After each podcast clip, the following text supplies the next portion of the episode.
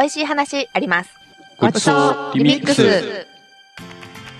世界の美味しさ、食の楽しさをみんなでシェアしたい。食べ物トークラジオごちそうリミックス。この番組は言葉と文化をキーワードに子どもたちの生きる力を育む公益財団法人国際文化フォーラムがお送りします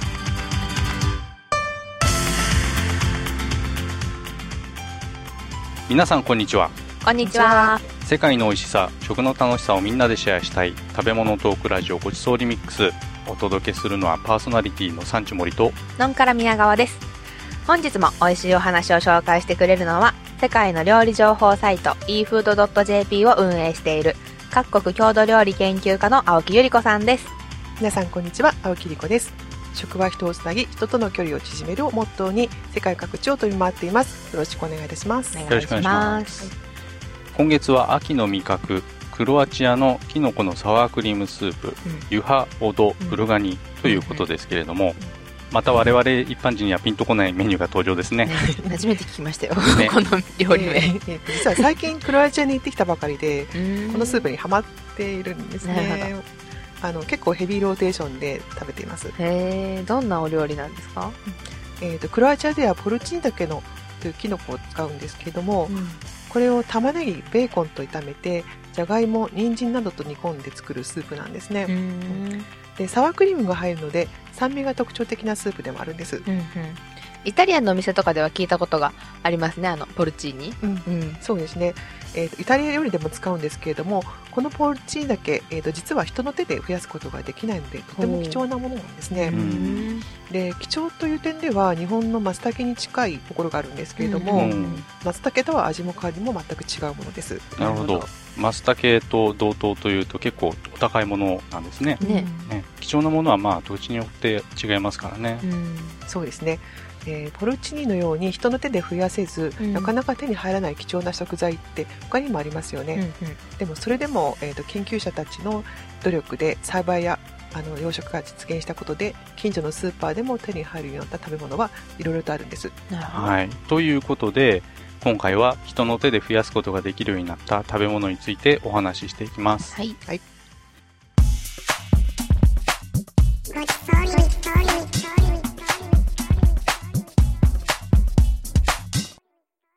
ポルチーニ岳から始まるということは、うん。次は松茸ですか？う ん高級食材目白押しの回になりそうですね。舞茸です。おえ、舞茸？へえ、舞茸って貴重な食材だったんですか？実は二昔ぐらい前では舞茸は栽培できないとっても美味しいキノコとして珍重されていたんですねそうなんだ。うんへえ。で舞茸業界の大手雪国舞茸さんでは、うん1983年に生産を開始しているんですけれども、うんうんえーそのあたりから市場に出回るようになってきたということですね。はい。で、今ではスーパーでも普通に売られてますけれども、うん自分が学生時代にはよく食べていたとかと言われると、あんまり記憶にはないですうね。ん。舞茸は欧米ではその形からうん森の鶏ですとかうん羊の頭なんて別名で知られているんですうね。んで、日本ではポピュラーなキノコであることも紹介されていまして、うんそのまま舞茸マッシュルームも呼ばれているんですね。舞茸痛、マッシュルーム。マッシュルーム。これ、トサカの部分をイメージしてるんですかね、森の鶏ってことは。ねこのフォルムですよね、きっと。うんこう羊の頭とか、うまあ見えなくはないですけどね。海外では舞茸ってどんな風に食べられてるんですか？はい、えー、アメリカやヨーロッパでは日本は健康食の国ということで知られているんですけれども、うんうん。えー、とその日本で古くから親しまれているキノコということで、うん。結構注目されているんです、うん。で私の知っている限りでもニューヨークやイギリスでは、えー生や乾燥品も販売されているんですよ、アメリカだとピザやパスタリゾットのトッピングとか、うん。あとはオリーブオイルでソテーするといった方法で調理されていますね、おしゃれ。うんでヨーロッパも同じような感じなんですけれども、うんうんそれに加えて日本食ブームということで、うんえーと、舞茸の天ぷらのレシピもネットで公開されていたりするんですね。へエキゾチック舞茸、天ぷらみたいな ことです。ー なるほど。あ、じゃあ、そうすると海外でも生産されているってことなんですかね？うんそうですね。えっ、と、舞茸マッシュルームファームっていう農場なんかもありますし、うんうんあの、アメリカでは、えっ、と、ネットの、例えばアマゾンとか通販で、うんうんえー家庭用の舞茸栽培キットも販売されているのを見たことがあるんですね。へーああと、前的には、えっ、と、免疫を高めたりする効果があることが分かっていて、有用な薬用キノコの一つとしても考えられているんですね。それで、えっ、と、アメリカやヨーロッパでは、えっ、と、舞茸のサプリメントも売られていたりします。そうなんだ。なんか海外でも、マイターケが通じると、なんかね、意外ですね。そうですね。はい。はい。では、次は、マグロです。お、お、わかりやすい高級食材が来ましたね。うんはい。海遊魚であるマグロは、うん。長距離で、えっ、と、高速で泳ぐので、実は、あの体温が高い。うんうんそのため、えっ、と、足が速い、すぐ腐りや、腐りやすいんですね。ね。そのため保存管理が難しいんです。うん。その上、養殖が不可能だと言われてきたんですね。単にマグロといっても、いくつか種類があるんですけれども、南マグロ、これ別名インドマグロとも言われているものは、うん実は10年以上前にオーストラリアで養殖が成功していて、これは日本にも輸出されています。最近話題になったのは、マグロの中でも最高級品と言われる黒マグロですね。うん。本マグロとも言われているやつですね。うん。大間の本マグロが、今年は一本何百万とかっていうテレビで見るあれですよね。そうですね。うん、これはあの近畿大学が2002年に養殖法を確立して、うん。食卓に上がるようになったんですけれども、うんうん黒マグロが絶滅危機品種であることは世界でも知られていまして、大変困難であった黒マグロの完全移植に近畿大学が成功されたことは、あのとても注目されています。ほう。近代マグロ？ってやつですか？ですね。うんなんか、あの、銀座の方にお店まで出てるとかいう話は聞いたことあります。うんうん。海外ではマグロってどうやって食べるんですか？日本だとお寿司とかお刺身とかが一番多分ね、多いですけど。そうですね。えっ、と、マグロは海外でも生で食べる寿司ネタですとか、刺身の代表格として知られています。んうん。他にはグリルにしたり、ほぐしてサラダやサンドイッチの具にするのが代表的な調理方法でしょうかね。うん。で海外で黒マグロが特に脚光を浴びたのは、うん寿司ネタや刺身が知られるようになってからで、うんそれまでは他の種類のマグロやカツオなどと合わせて、うんたったツナと総称されることが多かったんですね。うんツナ。なんかいい、庶民的なとこに 来ましたね。来ましたね。はい。マグロを取り立てて重要視するのは、やはり日本人独特の傾向のようですね。うん。で、マグロは実もいろんな食べ方があるんですよ。うんうん。えー、と例えば、南太平洋では、生マグロの切り身をココナッツミルクの中に入れる料理があったりしますね。入れる。え、生マグロをココナッツミルクに 入れるんですか？はい。あ、まあちょっと地域によっていろいろ差があるんですけれども、うんこう、スープのようになるところもあれば、あもしくは、あの、こう、和え物、白和えのように、あこーう、まぶす感じのところもあるみたいあ。ですね。ああなんか角切りにしたのを、うんなんか、和え物みたいにして食べるようなイメージですかね。そうですね。はあ。これ、タヒチではポワゾンクリュってフランス語で呼ばれていたりするんですけれども、うん他にはサモアではオカですとか、うんクック諸島ではイカマタ、イカまた。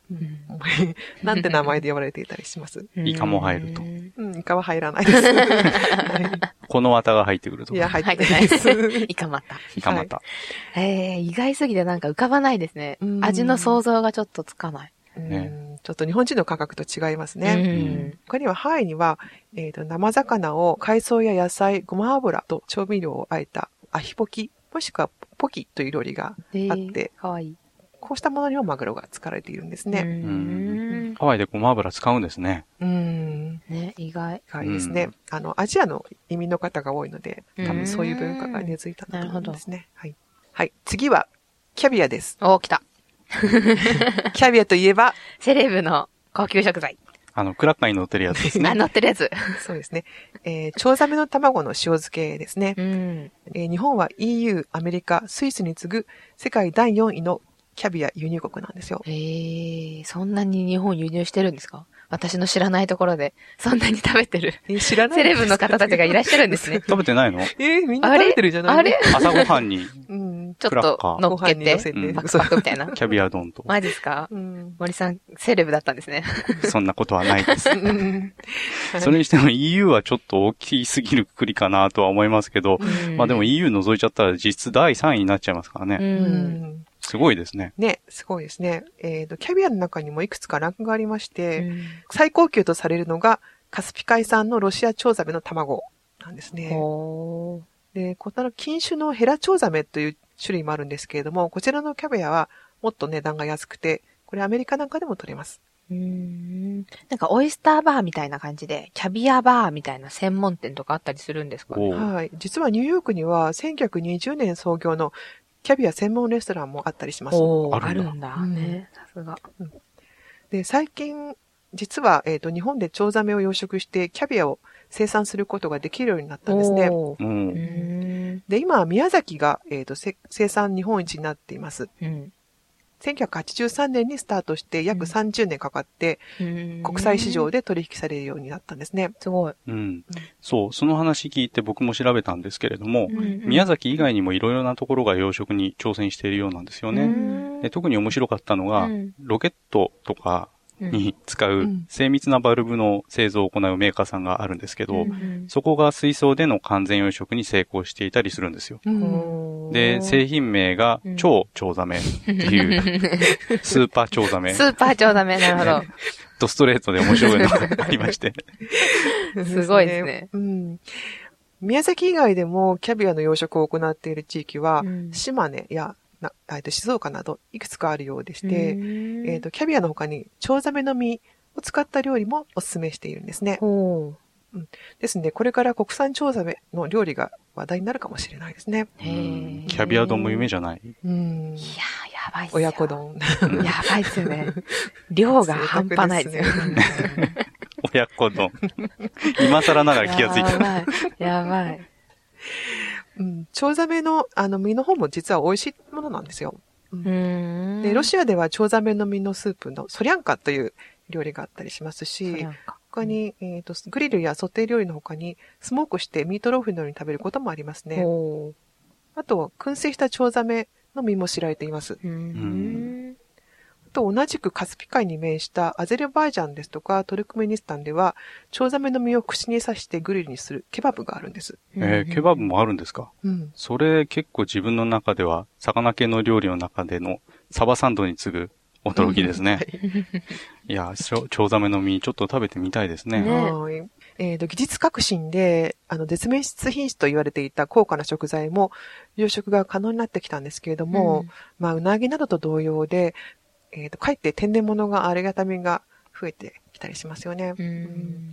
ですね。たとえ大量生産されても、私たちも安く食べられる恩恵に預かることができても、えっ、と、天然資源を保護するということは忘れないでいたいですね。番組では皆様からの美味しい話やエピソードご意見ご感想をお待ちしております番組ウェブサイト tjf.or.jp スラッシュ gr のメールフォームもしくはメールアドレス gr.tjf.or.jp までお送りくださいお待ちしておりますでは最後に、クロアチアのキノコのサワークリームスープ、うんユハオドブルガニを作る際のワンポイントアドバイスです。はいえっ、と、ポイント1。うんじゃがいもと人参は大きめに切りましょう。なぜでしょうか？はい。これは後で取り出して手を加えるので、うん大きめに切っておく方が、あの、取り出すのが楽ということですね。なるほどはい。二つ目のポイントは何ですか？えー、キノコは食感を楽しめるものであれば何でも大丈夫です。うんエリンギとかはい、そうですね。えー、しめじなんかもおすすめですね。うんあと、乾燥ポリシンだけがあれば、一かけらでも入れると風味が増して美味しいですよう。ーん。その一かけらっていうのはそのままポンって入れればいいんですか？うん、それでもいいんですけれども、すりこぎですとかフードプロセッサーでうん。粉末にしてかけると美味しくなりますね。はあ、かけるんですね。これ、すりこぎとかでやるときに、うん。あの、貧乏臭い話なんですけれども、はい。こう、目に結構詰まって、あー。確かに。ちょっとなんかもったいないなって気がするんですけど、うんそうですねよく僕あの、最後こう、カンカンカン叩いたり、うん。あと水入れて、洗い流すようにしはてい。使ったりするんですけど。そう、ですね。ポルチーニだけ高いですからね、結構。ね。うん。あの、ぜひ水でこう、入れ、あの、洗いながら、こう、スープの中に入れると無駄がなくて良いかと思います。うん爪楊枝の先でこう、ちょいちょいと、うんそれでもやりたくなりそうですねいいですね。ねはい。あと今回レシピにサワークリームを使うってあるんですけれども、はいこれは代わりに水切りヨーグルトとか使うってやり方もいけるんですか？うーん、できなくもないんですけれども、水で分離してしまいますし、少し脂肪分が多い方が美味しくなるので、あまりおすすめはしないです。で、アレンジを加えるという意味では、サワークリームの代わりに生クリームとリンゴ酢、もしくは白ワインビネガーを使うという方法はいいかもしれませんね。うんえー、酸味が効いている方が、あの、キノコが美味しくなりますんでね。なるほど。作ってみたよという方は番組宛てにメールください。